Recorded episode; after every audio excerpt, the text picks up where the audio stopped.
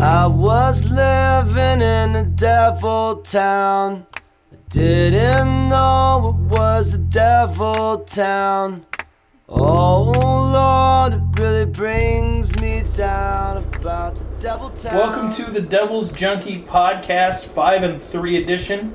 Uh, we are still nursing all of our injuries um, from that 37 to 32 loss at home against Washington State. Um, not really much to say about this game because this wasn't necessarily the ASU team that you would have expected to see take the field. So there was definitely some encouraging things that came uh, out of the game, especially the fact that it was competitive. Um, some discouraging things, obviously, you know, a loss is a loss, uh, but also um, the, you're you've reached a point now where you know you've used up a lot of the eligibility of this uh, last incoming class that came in. That could be argued that it's a good thing or a bad thing, and we'll get into that later. Uh, but ASU is five and three, and, and, and let's jump into it. Uh, what were some of your initial thoughts just on on the game in general and what ASU was able to do against that Washington State squad, Brett? Well, I tell you to look at the Sun Devils and see snaps taken by a lot of guys. Richard Ballage and Wilkin, or actually Sterling Dillon Cole. It was it was interesting because if they're going to do that the rest of the way, they're going to have to get in more sync. It just seemed like they were not uh, as organized on offense, but yet they were able to put up some points. I, I think if it's going to work, and obviously that's what practice is for, but I'm not 100% sure if they can move forward with wins with having three guys take direct snaps. So that's something I think we'll have to see. Um, Ralph, me and you talked about this after the game, and I still believe this um, some days later. Um, I've had a moment to digest it and think about it. This is one of the best performances of the season all the way around. I think Chip Lindsey called a great game, considering what we had to work with. Like Brett said, we had like 137 different people taking snaps. Everybody except for the person sitting in section like 213 up in row 7 took a snap from center. Um, on top of that, like our defense, we're missing so many pieces. And we held this Washington State team to 37. And while I know that kind of seems like a lot because it's like almost 40 points, um, we have some injuries. line- and the defensive And line the- played well. And the defensive line played amazing. Like they were getting to the quarterback. They were making things happen. They were uh, disrupting everything that you wanted. Um, and you know, we had Todd Graham be him after the game, have Uh, his we- moment. We will get into that. In fact, let's just do it right now. Let's let's do it right now. Uh, Todd Graham stays quiet after Mike Leach for the second year in a row insinuates that Arizona State goes beyond what's allowed in order to determine what the other team's signals are. And at least everyone in this room understands that, um, you know, first of all, signal stealing is A, part of the game, and B, if you're not trying to do it, you are costing your team. If you're not trying to disguise your signals and you're not trying to determine the other team's signals, you are you are hurting your team. And I think we're all on the same page with that. Yep. Um, but you are not allowed to record their sideline. You're not allowed to use technology of any kind, no microphones, nothing like that. And that's exactly what Mike Leach accused Todd Graham of doing.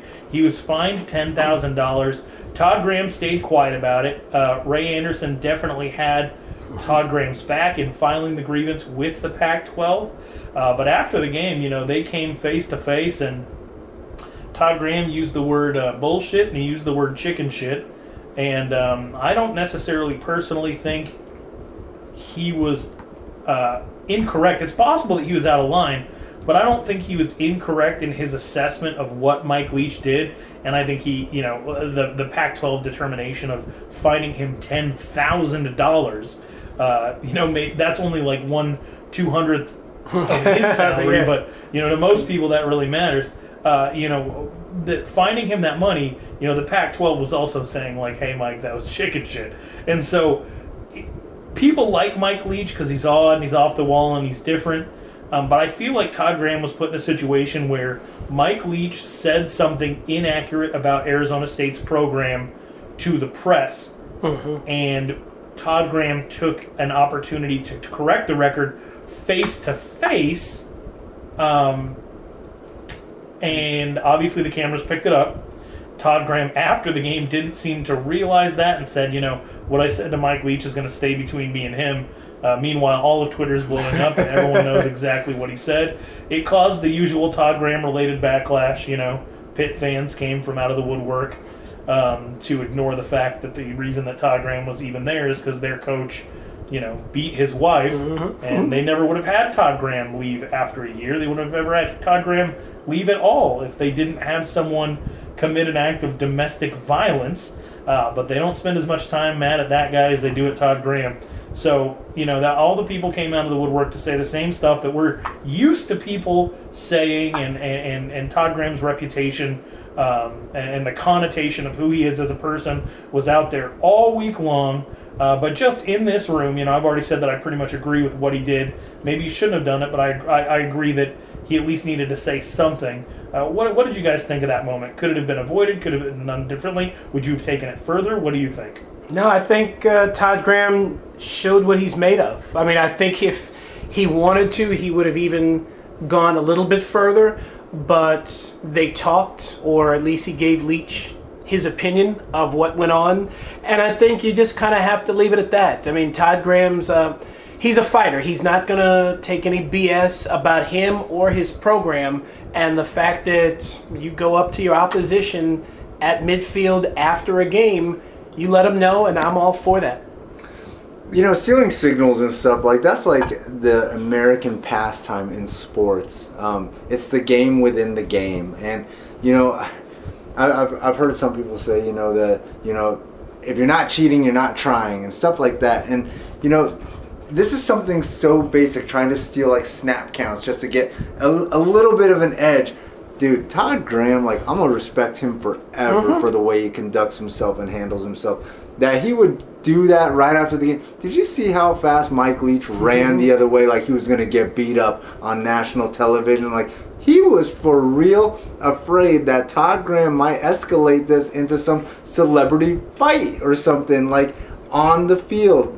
You And know, this is a couple years now that Leach has done this nonsense, and again, the fact that Bet he's you been don't do it fined, again. probably not. Yeah, no, one- probably one- not. one of the So I'm- things I'm- that- I applaud uh, on my general, I bet you you won't call me. Yeah. and one of the things that kind of escalates it for me is that uh, before Mike Leach got on his teleconference, just before that, Todd Graham was complimenting the air raid as a system and and Mike Leach's role as the architect of it and called him the best at it.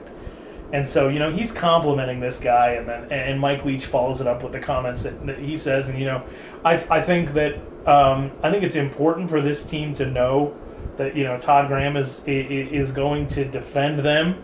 Obviously, the Pac-12 already stepped in. Todd Graham didn't have to do anything there, uh, but he did, and ultimately, it's his team and his administration that that it, they're the ones that need to know and pull together. Uh, but one of the, one of the criticisms that he got, and I want to I want to see how you guys feel about it, is that he only went there because they lost. Do you feel like that's the case, or do you think had the score been flipped and it was ASU 37, Washington State 32, you know, is Mike Leach still chicken shit? Yeah, I think the score didn't matter. I think that Todd Graham, CTG as we like to call him, was going to say to Mike Leach what he said, whether they won or lost. I, I think that was. I think he's like, hey, you know what? I'm gonna let him know.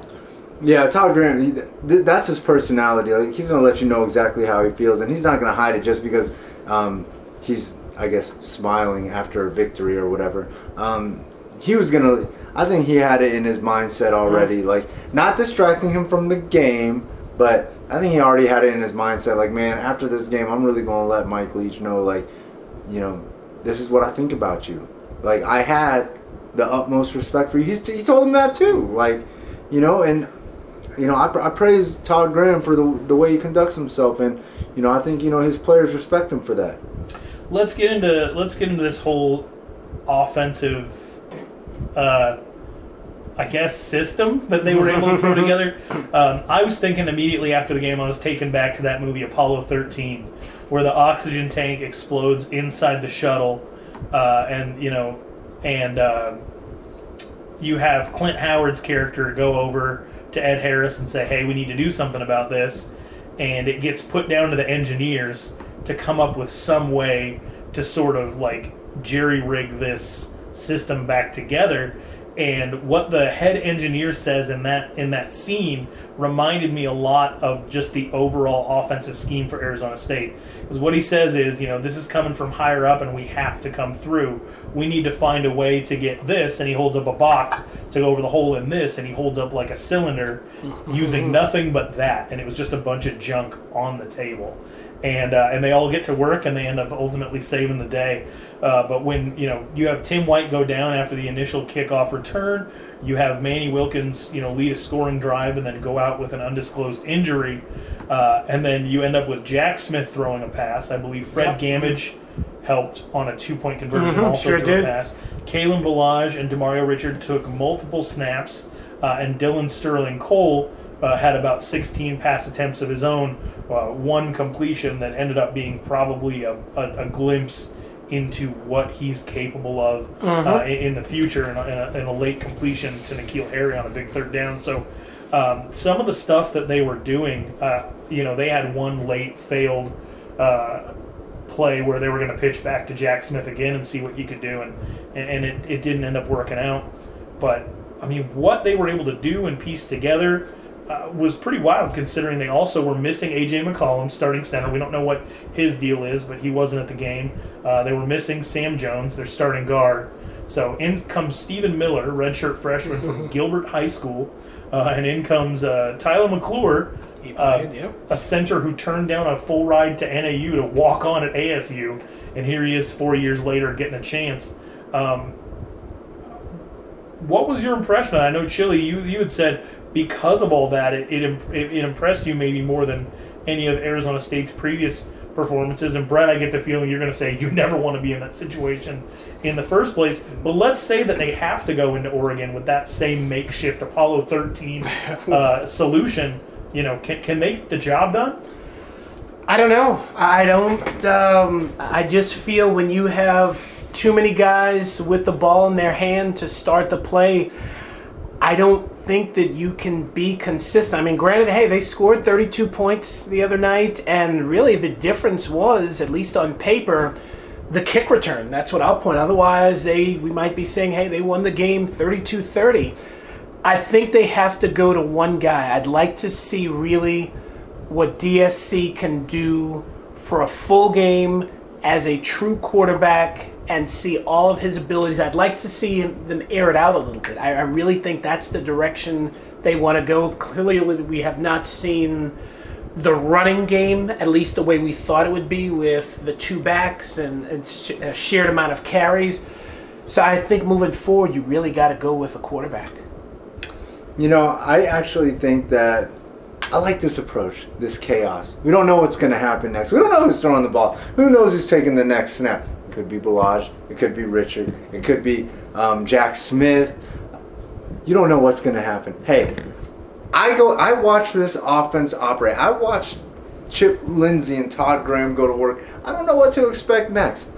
Hell, we're going to get seven sacks against Washington State like I said, if you throw the scores out just based on performance on the field, I would have take, taken this game's performance over any of them all season.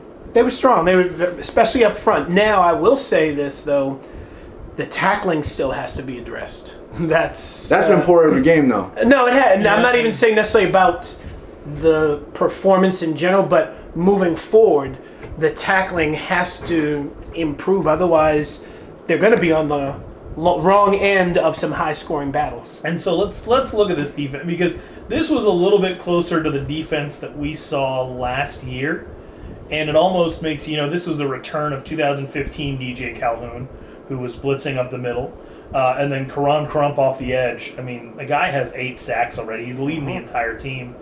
Um, the defensive line did well. Salamo Fiso got hurt late, uh, but the defensive line did well. This is still a defensive line that not one single member of the true defensive line actually has more than one sack, which is an issue. Um, you know, we and we didn't see too much from JoJo Wicker on Saturday, but we did see uh, them. We did see the defensive line create some pressure and the and free rushers get to the quarterback over and over again. I think Luke Falk was sacked seven times. yep. He was having trouble getting up uh, as the game progressed, and he kept getting up, which is you know greatly increased my respect for for him as a player. Um, but you know, no Armand Perry, no Christian Sam, and you're left with players that are, are typically you know um, role players or haven't grown into their own yet. Malik Lawal, uh, Chad Adams, guys like that. Um, you're back depending on Gump Hayes again uh, at the corner position, and, and and this is a team that played pretty well. I mean, without that kick return, uh, and and without essentially a, a late, um, incredible job by Gabe Marks of of burning a not completely healthy Kareem Orr, then stiff arming him on the way into the end zone. You know, other than that, Gabe Marks did not have a great game. Correct. Um, but you know, th this defense, you know, this is a defense that outside of that kick return, which you don't usually expect Zane to you know, Right. to not kick it through the, the back of the end zone. They, they could have really given up 30 points, like you said, and, and against a Washington State team that's um, been able to move the ball well and a, and a much maligned defensive secondary for ASU. I think this was a solid performance. I think Chili's right. What do you think about that, Brett? Yeah, no, they played well. I was very. Uh, this was one of the first times where I was. I'm, I'm going to say excited, and that's maybe not the best word, but they. I was curious to see what they would do against an unbeaten Pac-12 team, and they were very gamely. They were, in my mind, never out of it. I mean, Washington State sort of they wrestled control away, especially after the kickoff return. But no, I, I think if you're a Sun Devil, you should have your head held up high. There's um, there's reasons for optimism, and I, I think they can um, if they fix a couple of things. And I'm not so I'm still not sure about the offense moving forward. And it's a shame. It's weird. Five and three, and you're down to your four string quarterback. I don't think any one of us would have necessarily thought that. So they're still in a good position. If if we would have said that Dillon Sterling Cole was going to be starting games midway through the season, I think most of us would have expected that this team was one and four, or zero and five or something.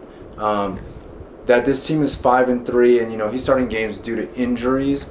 Um, we Burns his red shirt due to injuries.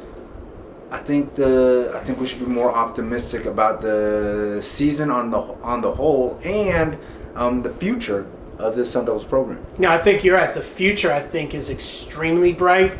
How they finish up this season, I still think is somewhat in question. But yeah, they're performing well with a lot of key underclassmen. I mean, we haven't seen N'Keal Harry break out the way we know he will. We we're dealing with freshman quarterbacks who are going to be on campus in three, four years from now. Still, That's the, one of the interesting things I want to get into about this year is all the people who are playing that we thought you know wouldn't necessarily play. And we don't want to give Dillon Sterling Cole too much credit and Chip Lindsey's offense too much credit because obviously they scored seven with Manny behind quarterback. They scored seven on a punt return. This is an offense that manufactured 18 points against you know ag- ag- against Washington State, but they did so running just an absolutely bizarre scheme um, of, of essentially running backs performing the role of quarterback, and then when you absolutely needed a quarterback to play quarterback, you're playing a true freshman. And so, um, a true freshman or a, tr- a true freshman late addition son of a baseball coach, Yeah. wide receiver and safety convert back to his high school role. yes, You know, and so this is uh, just a bizarre. But that, let's let's get into that. We did not think Dillon Sterling Cole was going to play this year. He has obviously had to play a very large role. We did not think that Jack Smith would play for maybe several years. correct. And not only is he playing, he's throwing passes. yeah, he's practicing like with second team in in practice. Uh, he's had to learn the playbook of a receiver. Came in thinking he was going to be a safety. He's had to actually throw passes. Um, I would say that we probably did not expect to see walk on Tyler McClure starting games or see Stephen Miller this early. Um, I would say that we didn't expect to see wide receiver Kyle Williams uh, appear in seven games. Um, the l- really late addition to ASU's recruiting class was the Texas JUCO uh, Dion Guinard, who had no other offers. And if you watch that Tim White punt return back, Dion pancakes two guys 50 yards apart on that return. So, you know, this is a guy that had four years to play three, and all of a sudden his red shirt's burned. Alex Losoya was a late addition on the offensive line. He's been in a game. And so, you know, you have all of these guys. Uh, AJ McCollum, the late junior college edition, has started a few games at center. This recruiting class that a lot of people kind of thought was a down class has ended up playing a very large role on this team. Is that a problem or is that good for the future? I, th- I think it's good for the future. Um, you know, it's going to get them experience. They're being thrown in the fire when games Mm-hmm. matter because, like, their their bowl future isn't secured by any means. They still have to get another win. Sure. So, Oh, absolutely. Um, you know, I, I I love it. I love what's going on right now. This Washington State game kind of has me a little excited, even though it was a loss. I hate to take some. I am not one to take anything from a loss. You lost, but I think a lot can be taken from this one. A lot of key contributions, as you said, Ralph. So, I mean, what I'll say, we can judge, or at least I like to judge a class really by their full contribution. And obviously, they've all got two years left, or in some cases, four years left. But what we're seeing is that they can play at this level. And I think that is fantastic for the future. Who knows, like we said, what's going to happen the rest of this year, but I think they are well set up whether you're a junior college guy coming in who can still play next year or some of the four year guys like N'Keal Harry who may not be around for four years but they're true freshmen. I think this this is nice. It's it's definitely interesting to me. I don't I don't know if it's really a good thing or a bad thing. I know that you know you you have um, you know your transfer from Texas is, is getting a lot of reps. You have Mo Chandler getting reps. You have Jamarcus Rhodes getting reps.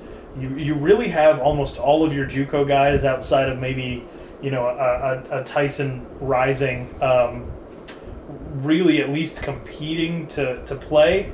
And you have some of your guys that you thought would really step up this year not getting in. Like Jalen Bates is someone who, you know, unanimously among pundits and people who cover this team expect to really contribute on the defensive line. And this is a guy that's only appeared in two games. Uh, you have Jason Lewis, you know, the big running back who they probably could have used his efforts. You know, you have him practicing with the defense this week, and so it's it's really really interesting um, that some of the more elite, higher end prospects that have been here a couple years aren't getting in games, and some of the throwaways that people on the Devil's Digest message board maybe thought that we shouldn't have even had in this class. I know that we talked extensively about, you know, maybe Jack Smith maybe shouldn't have been somebody they took a chance on there at the end. Um, over a seeing the guy, field. yeah. We, we talked specifically about Kyler Burke, who's actually playing down at, at U of A as a walk on freshman, you know, but then you end up using Jack Smith and he gets you his first ever pass as a 40 yard gain. So, you know, it, it's definitely interesting. And like you said, we, we're not really going to know if it's good or bad uh, and, until later, but I, I'm certainly surprised that they're using some of the players that they've used. Uh, let's get on to 2 and 5 Oregon. This is not a good team. This is not a team that has recruited well. This is a team whose coach is probably on the hot seat. Um, they've been hearing that in the news quite a bit, so you'd have to think that if they have any pride, they're really going to get up for this game at Autzen Stadium. Uh, this is Adidas flagship on the West Coast versus Nike's flagship in the U.S., so the uniforms should be pretty wild. Uh, what What are you guys anticipating? What do you think is going to happen in this game? I think it's going to be a uh, a crazy game. Oregon has nothing to lose. They're they're two and five. They're winless in the Pac-12. This obviously is not the Ducks team of old, and outside of Ross Freeman, excuse me, Roy, yeah, Royce Freeman, they don't have those big time playmakers that we're used to having. They're starting a true freshman at quarterback. I I think ASU, and I know we're not at the prediction stage yet, but I think the Sun Devils can comfortably go in and execute a game plan and come out victorious. I mean, you got to prepare, but I I don't see them being overmatched in any facet of this one. I'm excited to see some of these local boys get in for Oregon. Um, that's for sure. I know they got the kid from I think it's Thunderbird. Uh, Kani Benoit. yeah. And uh, I know they got Jalen Brown from Mountain Pointe. He So- started his very first game last week. right? So um, I'm excited to see them, but I think that this is a perfect setup for what ASU is going through right now. This is a Oregon team that's dropped like their last five or something like that, and um, you know, I don't know how to do the common opponent thing because they lost to Colorado close. We got blown out by Colorado. They got blown out by Washington State, and we played Washington State close with this um, duct tape squad. So, um, you know, I'm, I'm not quite sure what to expect, but I feel like a team like Oregon is coming at the right time on Yeah, schedule. yeah, definitely is. We, we, we need we need they needed a breather. They need So, a breather. we need somebody that's going through a little struggle. Um, you know, I don't know about coaching hot seats or anything. I know that that guy gets paid very, very well. So, I'd really like to see Like them. Todd. Graham says, they're not going to pay a million a year to win half your games. Right. Obviously, these guys make a lot more than a million a year, so uh, that, that they're probably not loving that they're two and five right now. I'd like to see them open it up. I think whatever game plan they decide to use, as long as they stick to it, and again, ASU has just been decimated with injuries consistently, but I don't see this game being a problem. As we've said, this is what they need. They need a team that is down as opposed to a tough Washington State team, a gamely UCLA team, that sort of thing. and I don't think that this, I don't, I don't think that this Oregon State or this Oregon team is gonna come out inspired. And I don't know that, I don't know if it's the poor recruiting, um, if it's just Helfrich is the problem, but I know that you know, I feel like he's secure in his job. I feel like he's he's got this attitude of like, oh, I'll be here for a minute because y'all got to pay me 12 million to get out of here. You know, like his buyout is huge, so I feel like he's just going to go through the motions and you know just see what happens. And it's perfect setup for ASU. This is this is it right here. Let's let's see you know how how, how it all works out. Now, ASU's lost nine in a row to Oregon. If they snap this streak, but they snap it against a team that would ultimately be two and six if they lost, is it the same? I mean, does it really feel like you broke that streak, or It does. okay? I think it does because anytime you go on the road and get that W, especially up north, uh, that certainly counts for something. Now we're probably going to see Manny see if he can give it a go again. Um, but you had said, Brett, if if Manny can't uh, make it through a couple of series, um, that you would rather see them stick with Dillon Sterling Cole than maybe hit the Sparky formation heavily. Would you still feel that way, even though this game's on the road in Autzen? I would. I really, I'm, as a fan, I'm anxious to see what DSC is really made of. And I also think that they, they have to. Yeah, it's going to be a crazy environment. Road games up in Eugene are always tough, but if they set up a nice game plan for him, a nice mix of run and pass, and I'd like to see him go deep, I think if he's in there for, let's say, three quarters of the game, yeah, I, I still think they come out with a win. I'm not necessarily sure this game's important for recruiting or not. I think ASU's still really on the guys that they're on and waiting to see, you know, the, the decisions that they make. Um, I posted something on Devil's Digest that if you're interested in local recruiting, uh, everybody that they've uh, gotten in 2017, everybody that they've offered and they're still competing for, people they still might offer, as well as the cream of the crop of the 2018 class, you should check that out. Also, if you are on Devil's Digest, uh, if you're not, definitely join. We'd love to chat with you. But if you're on there, you also might learn a little bit of information on a quarterback that they're kicking the tires on uh, that is outside of the four they have on the roster. Well, four and a half if you count Jack Smith, Sure, as yes. well as you know incoming Ryan Kelly, and it's a pretty big name. That was so you're going to want Great check information, actually. You're right. Um, but uh, Brett, I think that after the Washington State game, you had the privilege of, of conducting a pretty interesting interview. Why don't you tell us about it? Absolutely. Anthony Herron and Roxy Bernstein called the game on the Pac 12 networks, and Anthony Herron was the analyst for that game, and he really gave us a good insight on the whole offensive snap situation and what ASU could have done to possibly win that game. All right, let's hear from Anthony Herron. I'm here with Anthony Herron, who just called the game for the Pac 12 network. Final Washington State 37, ASU 32. The first thing I'll ask you is How about the direct snaps from the quarterbacks or to the running backs? They call it the Wildcat, the Sparky, whatever it is. Have you been part of a game in which you've seen snaps go to so many people other than the QB? Probably not as frequently as we saw tonight. And I anticipated going into last week's game, actually, in Boulder, that with as banged up as Manny Wilkins was going into that scenario, I thought we would see this volume of Sparky from Arizona State. We really didn't because they've, they've got a lot of faith and confidence in Manny Wilkins mentally and what he can do in reading the defense, getting the, the offense into the proper play. And even in talking to the coaching staff this week leading into this game, they felt like looking back at last week, maybe they should have just spread it out and aired it out more. Tonight's game, played out more like what I anticipated we would see last week, where especially once Manny Wilkins left the lineup, you got Dillon Sterling Cole, this true freshman, mm-hmm. goes into the lineup. And to take some pressure off of him, they use the Sparky as basically a pressure release, where you have other people handling the ball in the backfield, and it ended up being very effective for him. Do you think over the course of a given conference season, a team can win like that without a true, uh, I don't want to say not a true quarterback, but multiple guys taking those types of snaps and reps? Right. When you're when you're not going to be able to have a consistent passing threat, that can be difficult. But I believe they can at least have themselves in a position where that threat of other people, you know, being a part of taking the snap from center and being running threats. And what the Sparky package can do is it can give you, you know, some multiplicity with with how you can threaten the defense with the run game because there's that additional blocking surface that having that runner behind center just allows for you.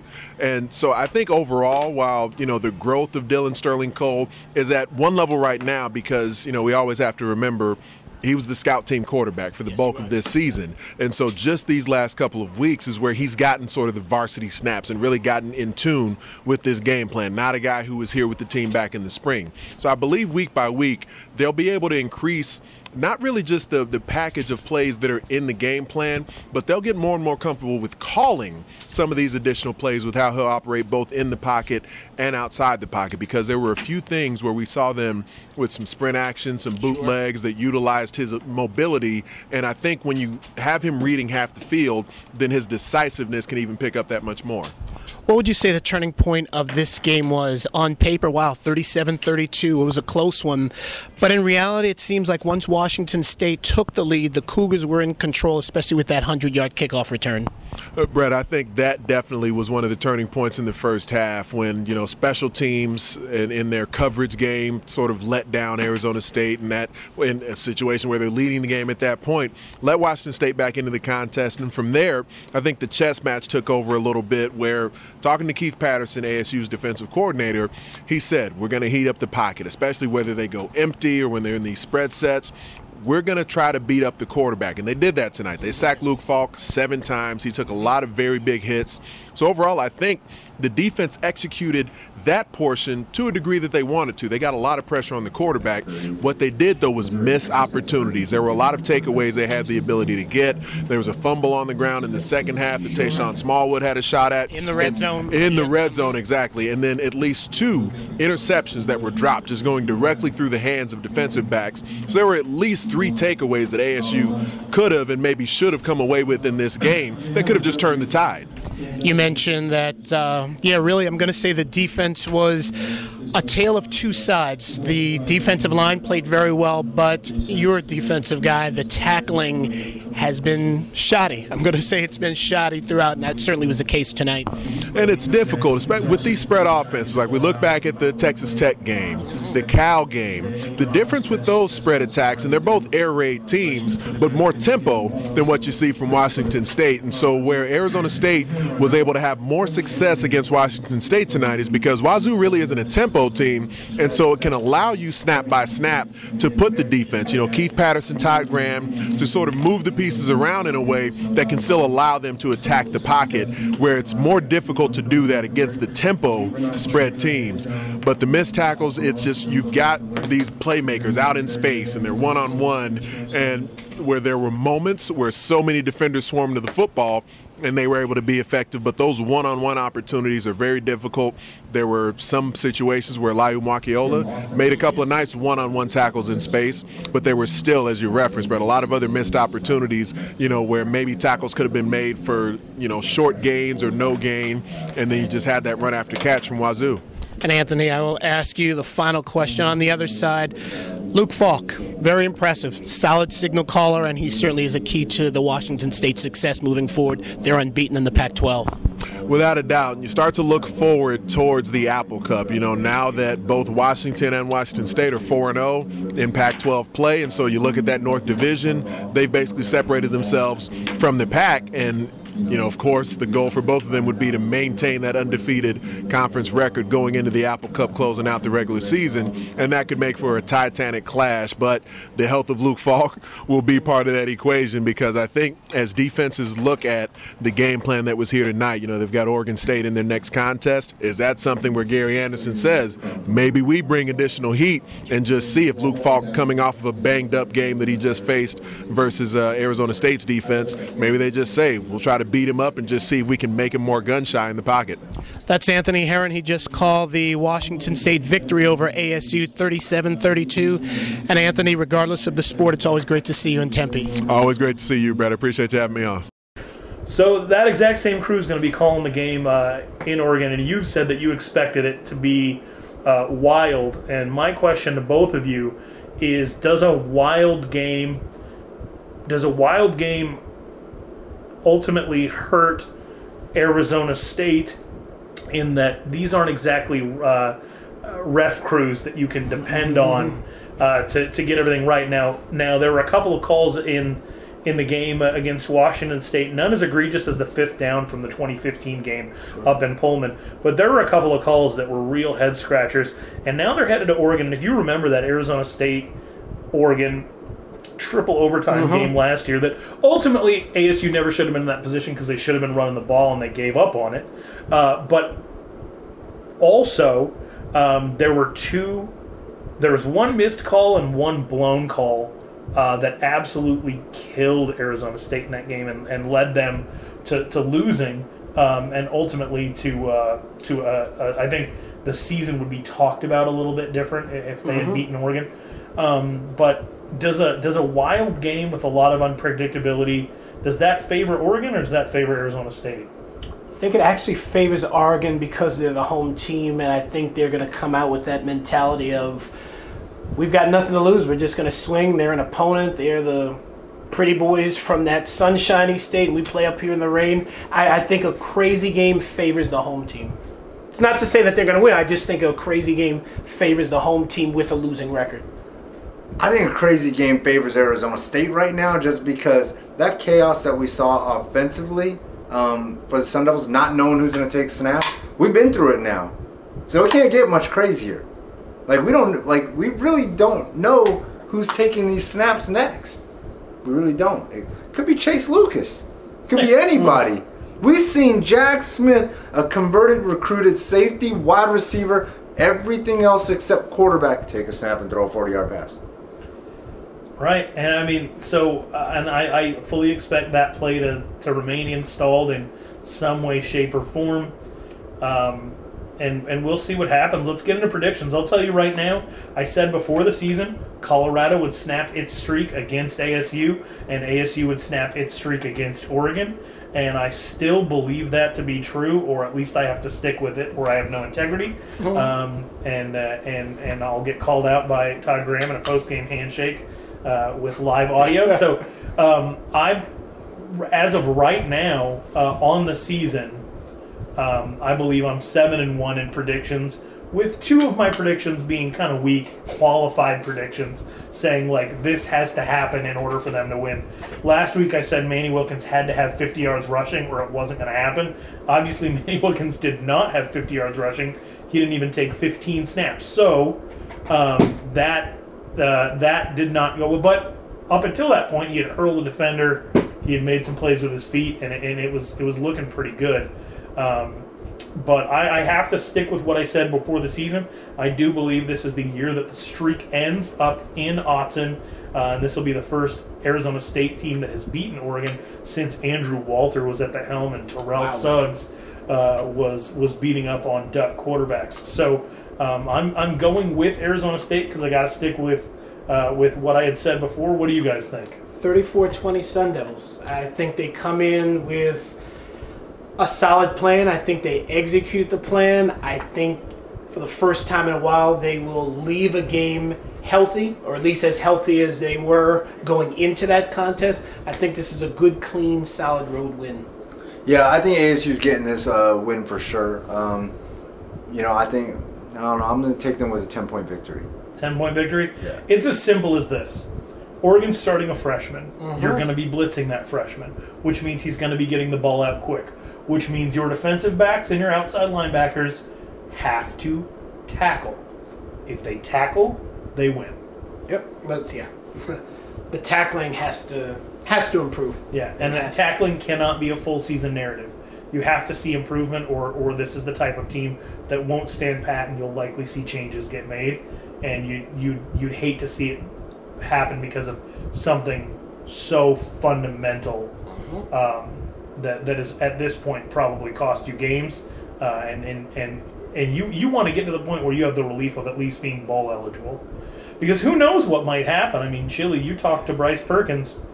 You know, he's he's doing some exercises, getting that neck brace off. He's Yeah, no, you're right. I, I, I did talk to Bryce, and uh, he's gonna be, you know, he's in good health right now, and he is getting the neck brace off soon. He's gonna be running and throwing. Um, I don't personally expect him to be taking snaps this year, but, but, I said the same thing about Brady White. I said the same thing about Dillon Sterling Cole. I said the same thing about Jack Smith. So, I do not know what to expect. all right. Well, one thing we can all hope for is uh, less Fred Gammage throwing passes. Yeah, that's true. So Yikes. we will see you after the game. Thanks for listening to the Devil's Junkie podcast. I'm Ralph Amsden, and for Chili and Brett Quintime, let's get a win. I was living in a devil town. Didn't know it was a devil town. Oh Lord, it really brings me down about the devil town.